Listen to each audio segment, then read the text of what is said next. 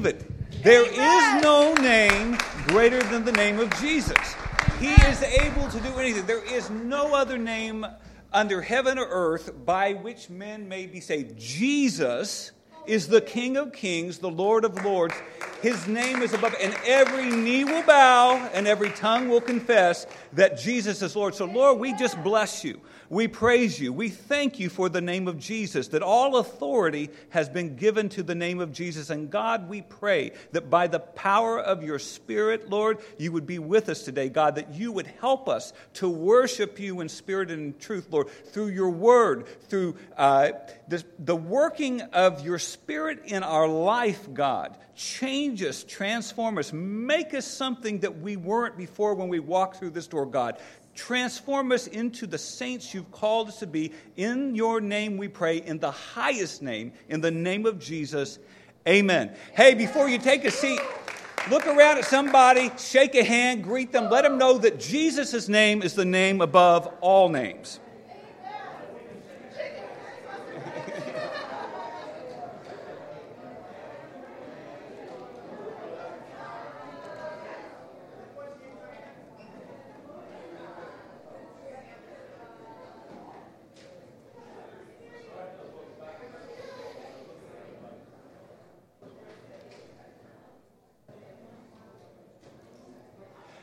Well, good morning, friends. Welcome, Lynbrook Baptist Church. I am so glad to be here with you. Uh, if you don't know me, my name is Nathan. I am your interim pastor. I'm also a teaching pastor at Shelter Rock Church. It's a pleasure to be with you. Uh, last week, Pastor Steve was here, and he introduced me a bit. Uh, but we'll get to know each other a little bit more throughout uh, my time here. But I'm excited to be with you today, as you can tell.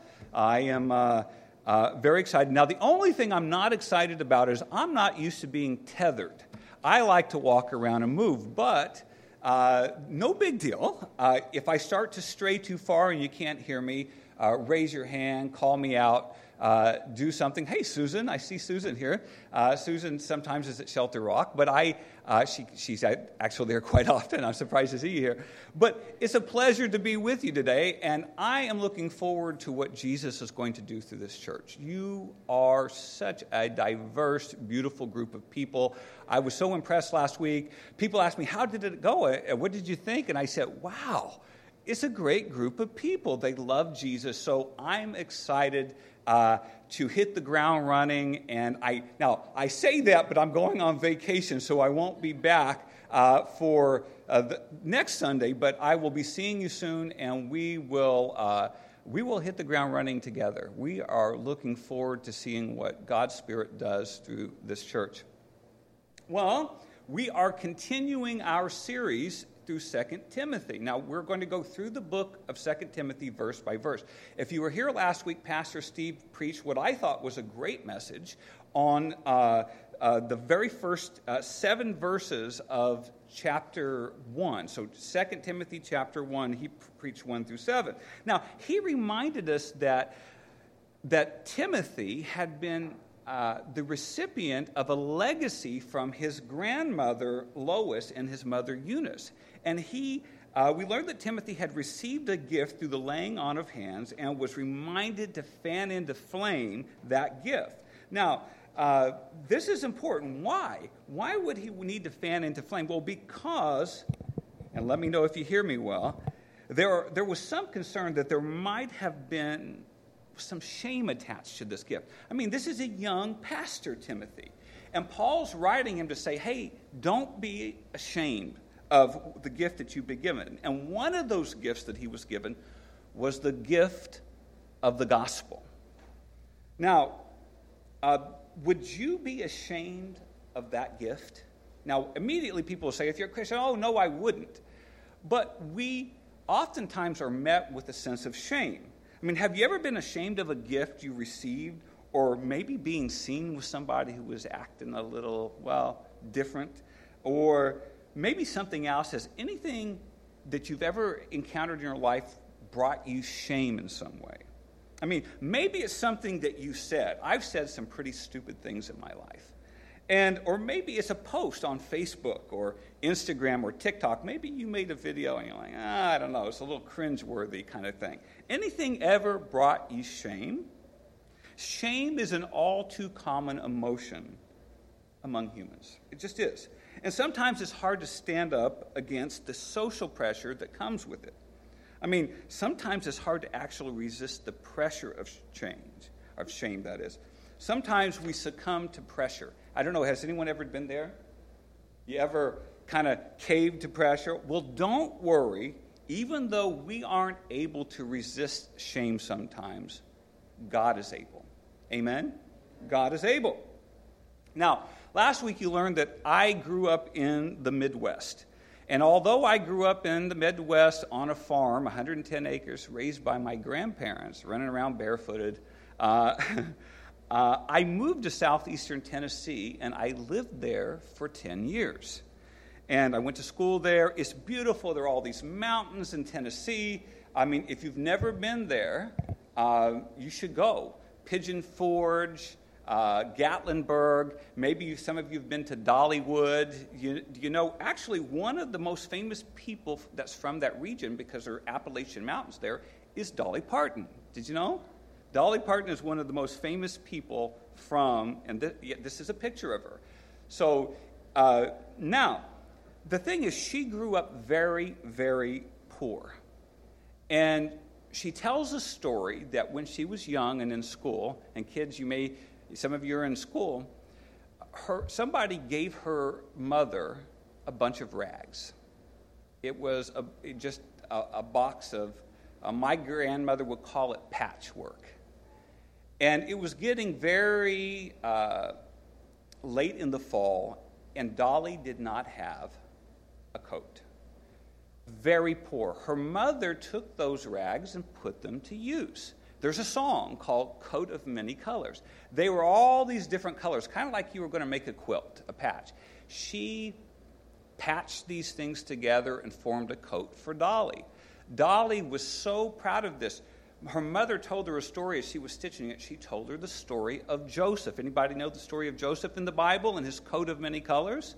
Well, this is exactly the kind of coat. If you look at this picture up here of, of uh, Dolly, you see all the different colors. It was patchwork. They made a movie, actually, based on this. I didn't know until I was looking for an image. But she goes to school in this coat.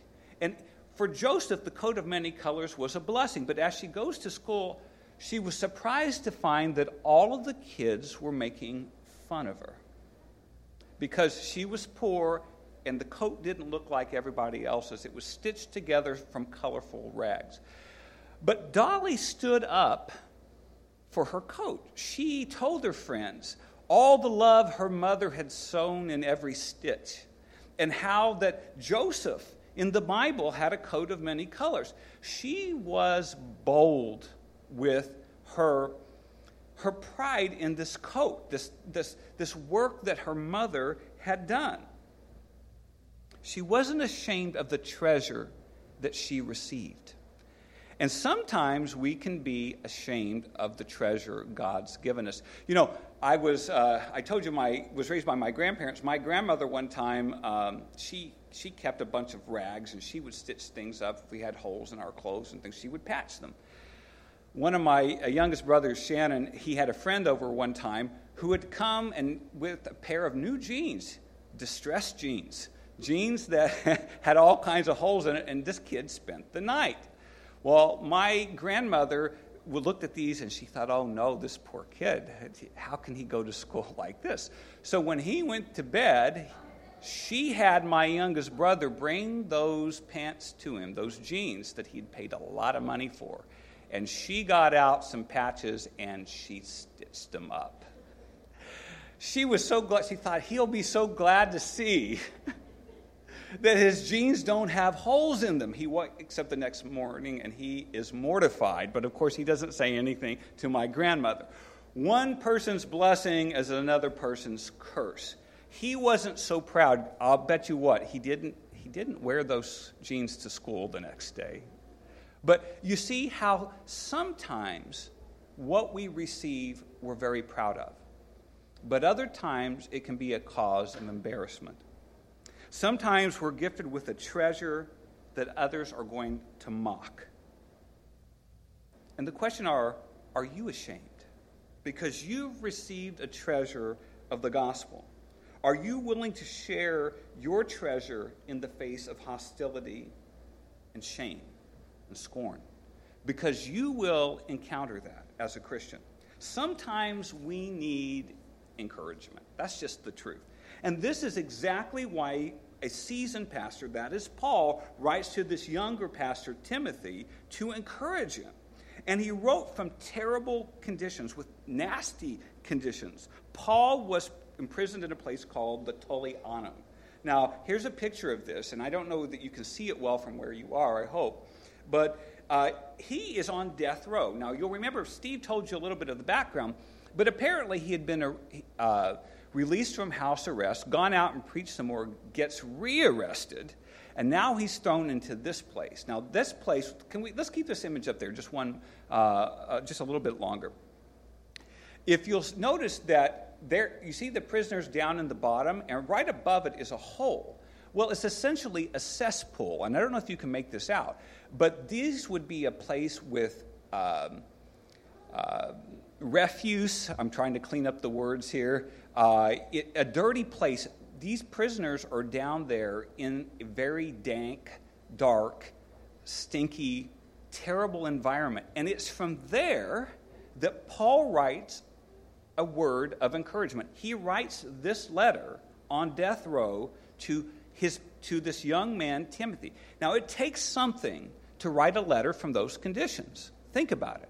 I mean, you're imprisoned in these nasty conditions. So Paul and Timothy both faced temptation, the temptation of shame and suffering, but they did not cave to that shame, but instead were willing to suffer to share the faith because they knew that God would guard the gift that he had entrusted to them. God would see them through from beginning to end. Let's take a look at that. If you'll open your Bibles to Second Timothy chapter one, we're going to read verses eight through twelve. Second Timothy chapter one, verses eight through twelve. And it's going to be on the screen. So if we can put that up on the screen. It says this, starting with verse eight. So do not be ashamed of the testimony about our Lord or of me, his prisoner. Rather, join with me in suffering for the gospel by the power of God. Verse nine. He has saved us and called us to a holy calling, not because of anything we've done, but because of his own purpose and grace. The grace was given us in Christ Jesus before the beginning of time. Verses, verse ten. But it has been uh, now, but now been revealed through the appearing of our Savior, Christ Jesus, who has destroyed death and has brought life and immortality to light through the gospel. Verses eleven and twelve. And of this gospel, I was appointed a herald and an apostle and a teacher. This is why I am, I am suffering as I am. Yet this is no cause for shame, because I know whom I have believed, and I am convinced that he is able to guard what I have entrusted to him until that day. Amen? Amen to God's word. God is able. Now, there are three things I want you to glean from God's word today. The first is this: rely on God's power. The second is this: rest in God's provision. And finally, respond to God's protection. Now, let's take a look at each one in turn. First, rely on God's power. So the scripture says, so do not be ashamed of the testimony about our Lord or of me, his prisoner. Rather, join with me in suffering for the gospel. By what? By the power of God. You're a quiet church. So say it together. By the power of God. Amen? Yes, by the power of God. Okay, so Paul tells Timothy to not be ashamed of the crucified Christ or his imprisoned messenger. Now, this would have been something because this is an honor-shame culture. Some of you know what I'm talking about. If you're Indian, for example, you know what it's like to come up in a shame-based culture. It, it, it, who you're associated with, there's one degree of separation. Right? Everybody knows everybody. And the last thing you want to do is be associated with some Messiah who was crucified. That was the worst possible death. It was a shameful death. And not only that, but there's this guy who is now associating himself with that crucified Messiah, that is Paul, and he's in prison. Are you going to hang out with a convict? That's the question. I mean, Timothy should probably be feeling some pressure, don't you think? I mean, he lives in a shame-based society. It's honor and shame. Who, who, who is going to stand up for the gospel? I mean, Jesus was crucified, but thank God he raised, was raised from the dead. Paul's associated with him, but to be associated with Paul, this is something. Yet, Paul's writing Timothy, don't be ashamed, not of the Christ that was crucified, nor of me, his prisoner. Amen? So Paul invites Timothy to co-suffer. Now, the verse says this, join with me in suffering, but it's actually just one Greek word. The Greek word literally means co-suffer, suffer together, to co-suffer. Now, this is the first formal imperative of the thirty-three that appear in Second Timothy. Now, what's an imperative? It's basically a command. There are thirty-three in Second Timothy. This is the first one. Co-suffer. Suffer with me. Join me in suffering. This is no small thing. Timothy is told to share in the suffering that comes with being a committed Christian. And if you are a committed Christian, you're going to face some suffering in your life. You're not exempted from suffering. It's just how that goes. I mean, see, the gospel is a treasure that brings trouble. And if you don't believe me, proclaim it on social media. Make a TikTok video about that. I mean, post it. You know, we're, we're very. It's easy to be bold about Jesus in the church. It's not quite so easy to do the same thing in our workplace, in our school, outside. There's this pressure. You know what? In New York, I noticed when I moved up here, uh, there's a pressure. There, you keep that to yourself. All faith is private. Can't be public. But God's called us to a higher standard, friends. Amen? So, actually, suffering for God, co-suffering for the gospel, should not bring shame, but it should bring power that you, we can boast in. Romans one verse sixteen says just as much. So how can we do this? How can we not be ashamed of the gospel when there's so much pressure to be ashamed? God's power will enable those people who are suffer, suffering to endure persecution. Uh, and if you're proclaiming the gospel, you will be persecuted to one degree or the other. We live in a country where we're not persecuted much. People mock us mainly, try to embarrass us, make us feel ashamed. It's not like you're being stoned. It's not like you're being put to death. But still, it's shame. But we shouldn't be, because we can rely on God's power. And that power comes via grace. Uh, uh, look at the, the next verse. In fact, the next two verses are part of a creed or a hymn. This would be an early church hymn. Uh, verse nine would have been sung. Verses nine and ten would have been sang, sung by Christians, early Christians, very early on. They would have memorized it. They would have known it. But notice what it says. It says, he has saved us and called us to a holy calling, not because of anything we have done, but because of his own purpose and grace. This grace was given us in Christ Jesus before the beginning of time. God's grace enables co-suffering. You see, God is the one who does the saving. Did you know that? God saves. He takes the initiative. God justifies us. And then it says he calls us to a holy calling. Now, what do I mean by this holy calling? I mean, we're to live the lives of saints. Do you know you're called to be a saint? That's where we get that word sanctify, that the word holy, hagios in Greek. It just means to be set apart. But not only have we been justified because God took the initiative and he saved us, but he sanctifies us through the work and the power of the Holy Spirit. God's Spirit is conforming us to the image of Christ. That fancy word sanctification, all it means is that we're being shaped and molded into the image of Jesus. We are being shaped and molded into the image of Jesus. From the beginning, God starts the work. Through the middle, God is doing the work. And by the way, it is God who will complete the work. He is the one who takes the initiative before the beginning of time. In Christ, God saves, he sanctifies, and he uses believers according to his purpose. And by the way, if you're here today, God has a purpose for your life. You may not know what it is yet, but he will reveal that purpose to you. But one of those things that it's going to entail is boldness, holy boldness to stand up for your faith against an onslaught of shame, derision, and mocking that comes from the world. Are you able to do that? Yes, you are, by relying on the power of God. We've been called to a set-apart life, and it's by grace. Now, I know many of you will say, well, grace is God's unmerited favor. We parrot that one, and that's true. That's not wrong, but that's not the only thing this word means. Grace means God's empowering presence. Amen? Grace is God's empowering presence.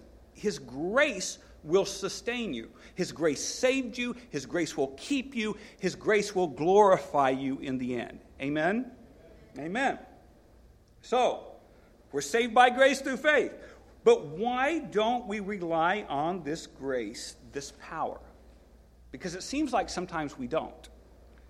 I mean, it's kind of like being in the middle of the ocean and you're sure to die, and you're trying to get to land, and you're rowing away with all your might and with all your strength, only to realize that this is a self-propelled motorboat. Why on earth would you be trying to save yourself? You'd never be able to cross the distance on your own. The truth is, the distance between us and God is infinite. You never get there. It takes an infinite being to cross the chasm to reach us. Amen? And we need to trust in his grace. So in Christ resides God's grace. God's grace resides in Christ, sans creation and time. Now, why did I say it that way? I can't say before time, because there's a point at which time didn't exist. Creation, space, time, and matter come into being at a certain point, for all you eggheads out there. So I have to say, sans creation, God, in Christ, poured out his grace for his people. It's the truth, and you can receive it. This grace was granted in Christ for God's people before the ages began. It says, Revelation uh, chapter thirteen, verse eight. God's pe- power was at work at the beginning. We're relying on his power, and his His provision is presently revealed in Christ, a provision we can rest in. It's a provision we can rest in. And so this is the first part of the hymn, but the hymn continues. Look at what it says in verse, verse ten. But it has now, presently, been revealed through the appearing of our Savior Christ Jesus, who has destroyed death and has brought life and immortality to light through the gospel. Think about what's been done. Rest, this is the second point. Rest in God's provision. Christ has put death to death. This is a powerful statement. This uh, Greek word is in what is called the aorist tense. It means that it, it speaks of something that has been completed in the past, but it has continuous action. It's, it's over. It's done. It's completed. God has destroyed death through Christ Jesus. Death has been put to death, and it's brought life and mortality. Death has been rendered, uh, uh, no, it's been nullified. It's been rendered obsolete. It, now, we have been granted everlasting life. Now, by the way, if you are saved, do you know that everlasting life begins now? It's not just for the by and by, but it is presently here. If you are born again, everlasting life has begun for you already. Jesus has nullified the effects of death. He has put death to death. Now, what does this mean? It doesn't mean that we don't physically die, but it does mean that we can say, "Oh, death, where is your sting? Oh, grave, where is your victory?" Because in the end, nothing will separate us from the love of God. Nothing.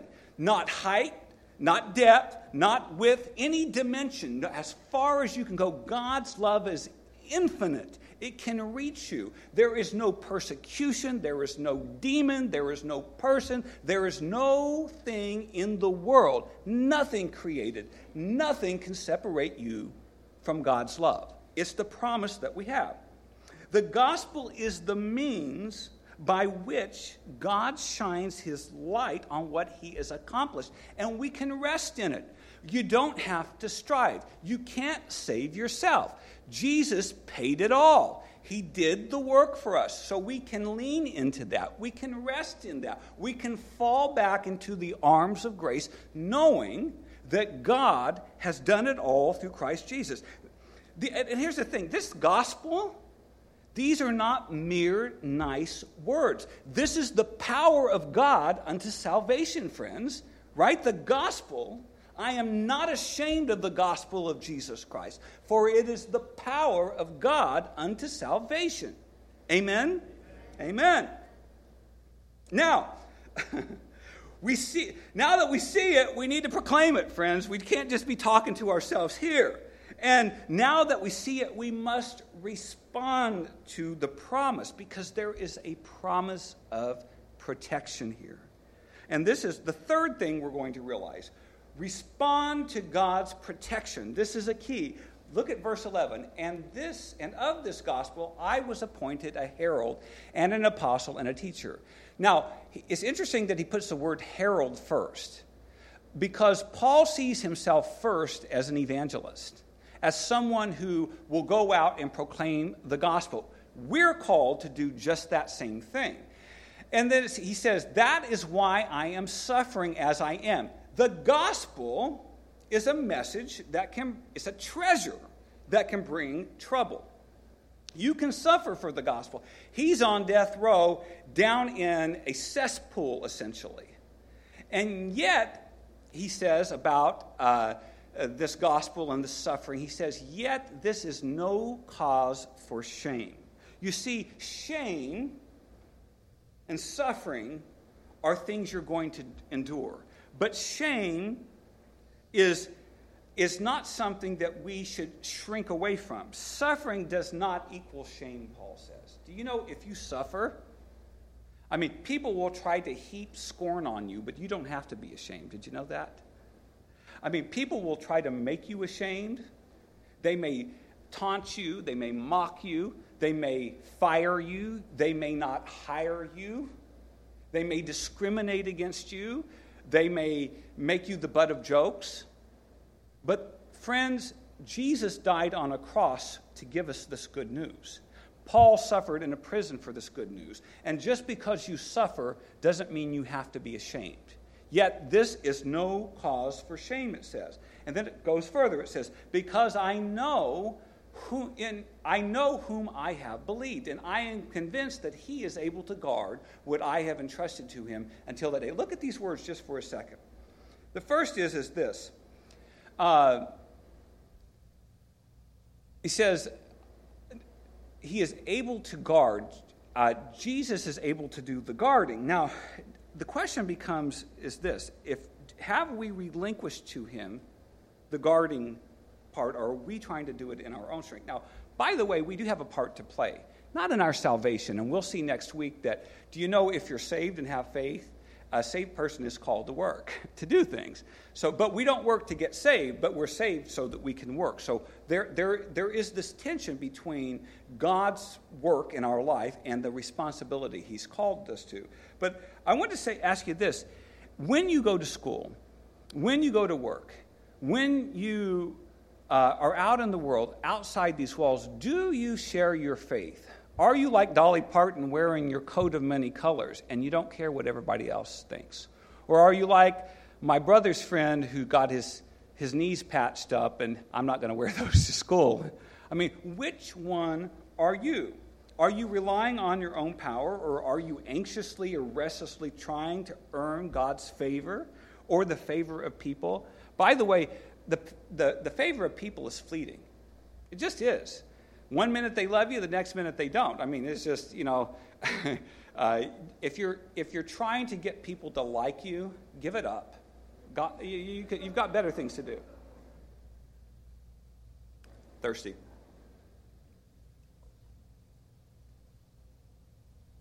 Do we pretend not to know Jesus?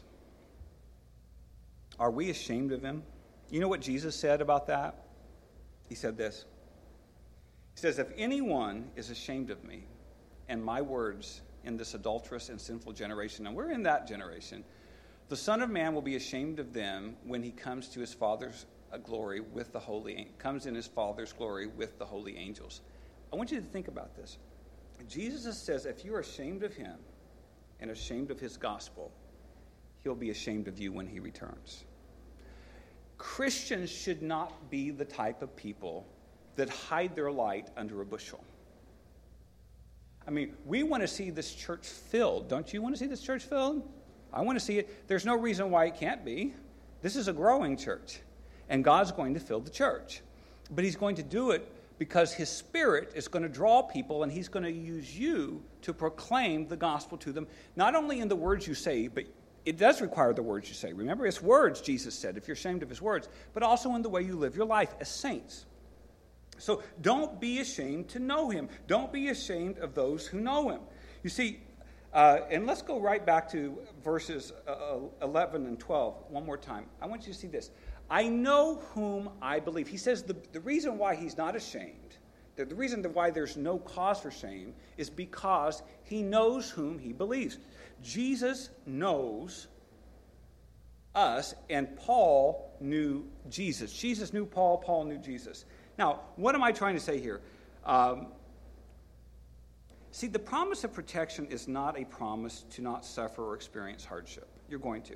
It's a promise that God will be with us through the suffering and will ultimately vindicate all those who, who know him. Now, in Christ, we see a God who suffers. The reason why Paul was willing to suffer is because he knew a Christ who suffered for him. Do you know that Jesus suffers with his people and for his people? God in Christ suffers with us and for us. Do you know that?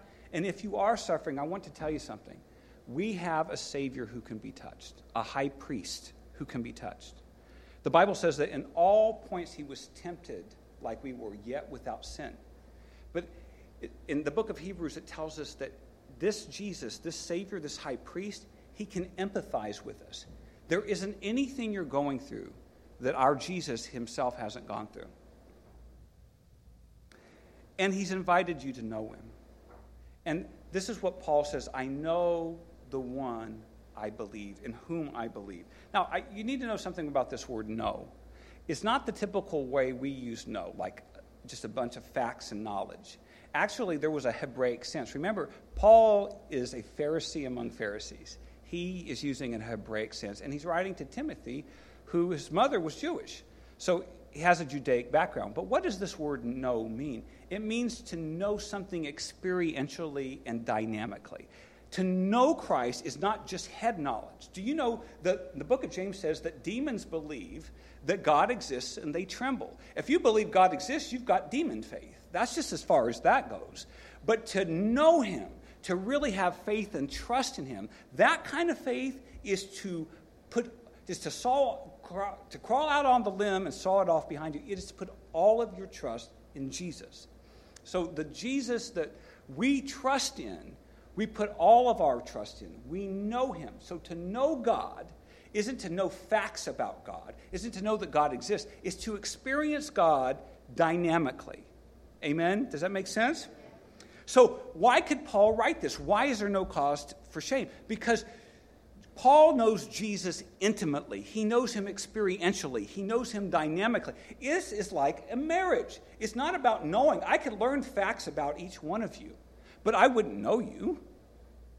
I mean, I could talk to one of your spouses who know you. They could tell me a lot more. But memorizing details about you, and I'm going to try to learn your names, start there, but that's not the same thing as knowing you. It's intimacy. Knowing what we believe is vitally important, and knowing why we believe takes that step of faith just one step further. It's, but there is a prior and greater need. We need to know whom we believe. We have to know him intimately. Christianity is not some enlightened moral code or abstract philosophy. It is a heart relationship, a faith relationship with someone, someone who is able to protect us. The key is relying on God's power and resting in his provision. The key is being unashamed of Jesus and his good news and knowing him intimately. See, this is not a relationship of convenience, because I can conveniently know each one of you. Give me enough time, I'll learn your names. But this is a relationship of commitment. It's not convenience. It's commitment. It's a marriage. This is what we've been called to. This is what Paul was called to. This is why he was able to not be ashamed. See, it's the one that you know intimately that will guard the gift he was given you and keep it uh, and keep you until Judgment Day. That scripture, can we put that up one more time? I'm still getting used to uh, this. The it, where I'm where I usually preach, I, those scriptures stay in front of me. So I know the one in whom I believed, and I am convinced that he is able to guard until that day. Jesus is the one. I want to walk away from the, the, the mic. I've got to watch myself. He's the one that's able to guard until that day. Now, what day are we talking about? We're talking about Judgment Day.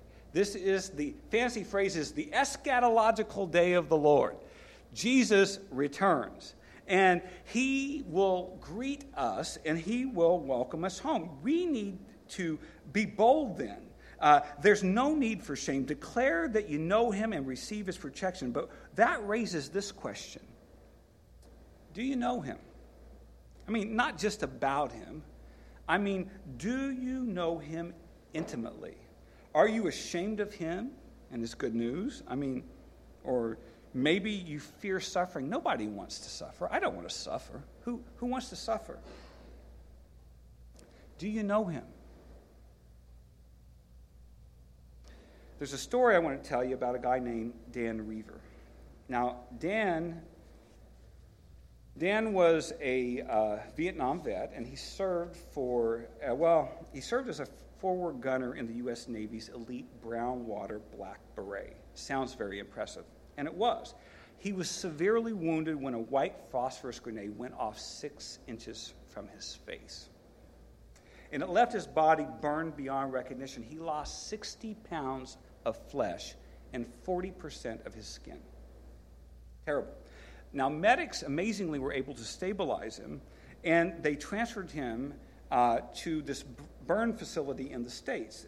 So there he is being treated in the States, but he was recently married, and he looked forward to seeing Brenda, his new bride. And he was anxious about how she might respond to his physical condition. And this makes sense. If you think about it, he's been burnt from head to toe. His worst fears materialized when a woman walked into the room. See, Dave identified her as this woman who was married to an injured man in the room. And recognizing her picture from that was on this other guy's table, he knew this was his wife. And it, it was clear that she was uncomfortable. I mean, she contorted her face and she covered her nose because of the smell of burnt flesh. It's a terrible smell. Because the uh, dozen patients in the room were so disfigured, the woman could not recognize her husband. So Dave watched her go from bed to bed, reading the name on the clipboard that hung at the foot of each bed. Finally, she found her husband, and double-checking the name, she slowly walked up to him. Now, Dave had rehearsed this scene and what it might look like maybe a million times in his head about what it would be when his wife arrived. But of all the potential scenarios, Dave had not considered this one. The woman took off her wedding ring and placed it on the nightstand beside her picture. As she turned to walk away, a nurse came up to her and said, you know, wait, don't rush off. You don't want to make a rash decision. The woman pushed her aside and says, I can't be seen with him. And forever she walked out of his life.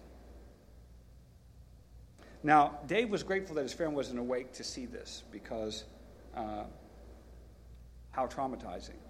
But now he he was really worried, and, and he'd hoped that Brenda would not respond the same way, so he prepared himself for the worst. Brenda arrived the next afternoon, and Dave noticed the initial horror on her face, like everybody else's, the, the, the, the first time she sees this kind of thing. And, and uh, she tried to veil the shock. But people, if you've ever walked into a burn ward, you you can't. It, it, it, at first, it is shocking. You try to hide it, but she couldn't. I mean, and she too began to go from bed to bed, reading names to find him. Dave closed his eyes, not wanting to face the potential reality. He heard her approaching with slow, measured steps. Uh, Brenda wore the perfume Dave purchased for her, and he could smell it. He knew she was getting close. Not able to wait any longer, he opened his eyes just as, a ki- as she kissed him on the worst part of his burned face and whispered in his ear, "Welcome home, Davy. Welcome home." There is a God who will never break his vow to you. He'll embrace you at your weakest and your worst. He will remain faithful through the suffering and even through death. He'll walk through the fire for you and with you. You see, to live is Christ and to die is gain. And if God keeps you from suffering, praise him. But if in his sovereignty he allows you to suffer or die for him, know this: he's with you. And he will welcome you home. Welcome home. Jesus endured the shame for each one of us. He suffered for us, and he suffers with us now. There isn't a pain you feel, a hurt you've experienced, a shame that's been cast your way that Jesus does not feel. Don't be ashamed of him. He will welcome us home on that day. Amen. Now, maybe you don't know Jesus. And if you don't know him, you can. He wants to know you, not like the way people know facts, your height, your weight, your date of birth. The Jesus I know wants to know you intimately, and he wants you to know him intimately. And maybe you've been in church for a long time, and you know all about Jesus, you just don't know Jesus. Well, if that's you, I want to invite you to know him. And maybe you're here for the first time, or maybe this is the first time you've ever thought about this, but you want to make heaven your home. You want to hear Jesus say, "Welcome home." If that's you and you don't know Jesus, I'm going to pray a simple prayer, and I'm going to ask you to pray that prayer with me. And the God, God's word promises this, this, that if we, if we trust in Jesus, that is not have devil faith and believe he exists, but we put all our trust in him, that we say, I believe in you, and I want you to be the Lord of my life, and I want you to know me, and I want to know you. I open myself up to you. If you will pray that prayer, if you will believe those things, that God raised Jesus from the dead, you'll be saved, the scripture says. So can we pray? Father, we come to you as people who are sometimes ashamed, sometimes discouraged, and, and always weak in our own strength. And Father, I ask, we ask, for those of us who have been hearing about you for a long time but have never come to know you intimately, that you, Lord Jesus, would come into our life. We're sorry for our sins, Lord. Please come in and be the Lord of our life, Lord. We give ourselves to you, Lord. And for those of us who know you but have been timid or ashamed or lacking boldness, God, I, we pray that you strengthen us. Holy Spirit, come into our lives. Strengthen us through the power of your Spirit, Lord, we pray. Save us because we can't save ourselves, God. Welcome us home at the end of the age, and in the present, make us your saints. Strengthen us, we pray, in Jesus' name. Amen. Amen. Amen. All right, I think just, I think we've got some announcements. That slide. There we go. Rely on God's power. You, you know, God's, Jesus has done it all. He's, he's paid it all, so we can also rest in his provision. And we need to respond to his protection. It isn't, doesn't mean we'll never suffer, but what it does mean that we are guarded until the end of the age, and Jesus is going to welcome us home.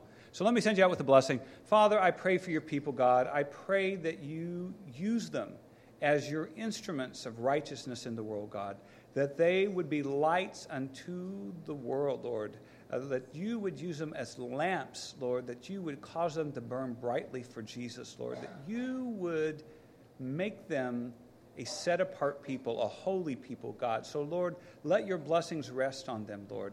Let them be overcomers, God. Cause them to thrive in everything that they do. Give them holy boldness, Lord. Lead them out with your joy and your peace, your shalom. In Jesus' name, amen.